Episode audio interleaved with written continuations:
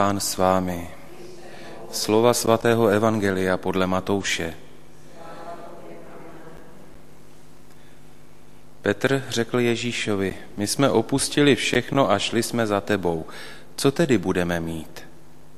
Ježíš jim odpověděl: Amen, pravím vám, až Syn člověka zasedne na svůj slavný trůn při obnovení světa, usednete také vy, kteří jste mě následovali, na dvanáct trůnů jako soudci dvanácti izraelských kmenů. A každý, kdo opustil domy, nebo bratry, nebo sestry, nebo otce, nebo matku, nebo děti, nebo pole kvůli mně, dostane stokrát víc a za podíl bude mít život věčný. Slyšeli jsme slovo Boží.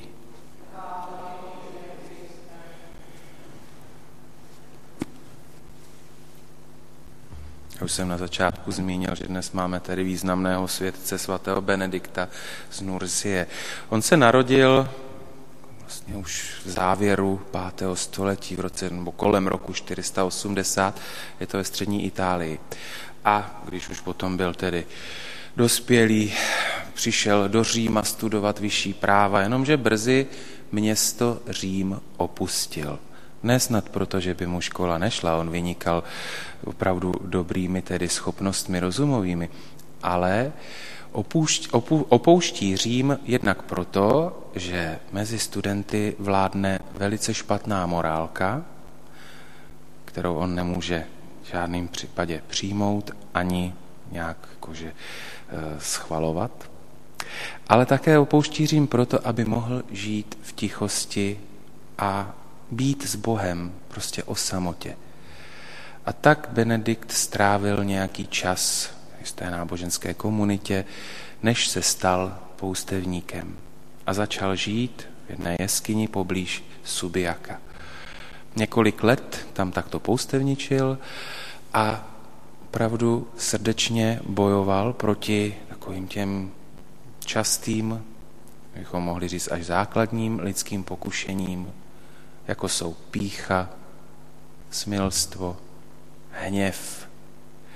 A on se potom, po těch několika letech boje proti těmto pokušením, rozhodl založit v Subiaku klášter. A tak tam založil jakousi mnišskou komunitu. Po letech potom zakládá další mnišskou komunitu, a to už je nahoře Monte Cassino. A klášter, který tam založil, je dodnes symbolem toho, že každý klášter má jaksi, nebo má za úlohu osvěcovat společnost dobrem a má představovat vlastně takovéto středisko, z kterého se šíří světlo radosti, víry, pokoje, kultury, vzdělanosti. On na tom vrchu Monte Cassino pro své mnichy Benedikt sepisuje řeholy, reguly, základní pravidla, jinými slovy, základní pravidla života v klášteře. A tato řehole, která se hodně opírá o písmo svaté, tak vhodně, tak nějak čerpá i z té starší mnišské tradice východní, i z té tradice západní. A v šestém století, které je známo neklidem, protože dochází ke stěhování národů, tak tato řehole Benediktova vyniká svojí takovou mírností a zároveň důrazem na to, aby člověk zachovával stálost místa. Tato řehole Benediktova pěkně vyváženě kombinuje kontemplativní, tedy rozjímavý, a zároveň aktivní, tedy činný ten pracovní život. Známe to notoricky známé, modli se a pracuj. To je přesně to, co svatý Benedikt vlastně v té řeholi představuje. A řehole Benediktova se později rozšiřuje do Evropy, nebo po celé Evropě. V desátém století se dokonce s prvními mnichy a mníškami dostává také do Čech, později na Moravu. A text Benediktovy řehole ovlivňuje historii, ovlivňuje kulturu, ovlivňuje spiritualitu dnes celého západu.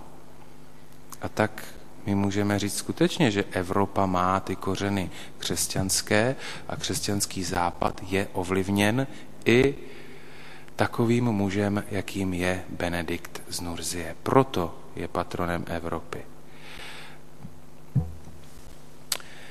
Známé heslo, které jsem před chvilkou zmínil, modli se a pracuj, latinsky ora et labora, hovoří prakticky o tom, že v životě mnicha, a nejenom v životě mnicha, prakticky v životě každého křesťana má být spojena boží oslava se všestrannou službou člověku. Tyto dvě základní složky, to jsou dvě ingredience, které dochucují dobrý život. Ještě jednou, boží oslava a všestranná služba člověku.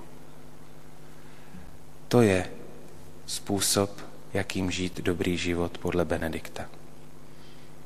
Když Benedikt umírá, to je roku pět set čtyřicet sedm, tedy v necelé polovině šestého století, tak už po sobě zanechává docela prospívající duchovní rodinu a taky řeholi, která dodnes prakticky vybízí svět k hledání Boha.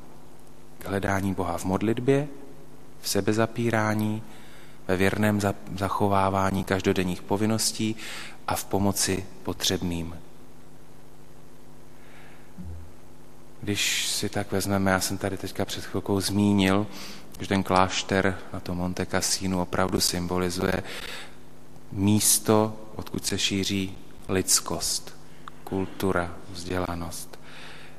Každý klášter je takovým světýlkem, je takovým jakýmsi podhoubím pro dobrý křesťanský život ve svém okolí. Tak je třeba jednak projevit dík, Bohu díky za to, že i dnes, v dnešní době stále existují kláštery, existují, ať už jsou to činné nebo kontemplativní řády, existují a Bohu díky za ně.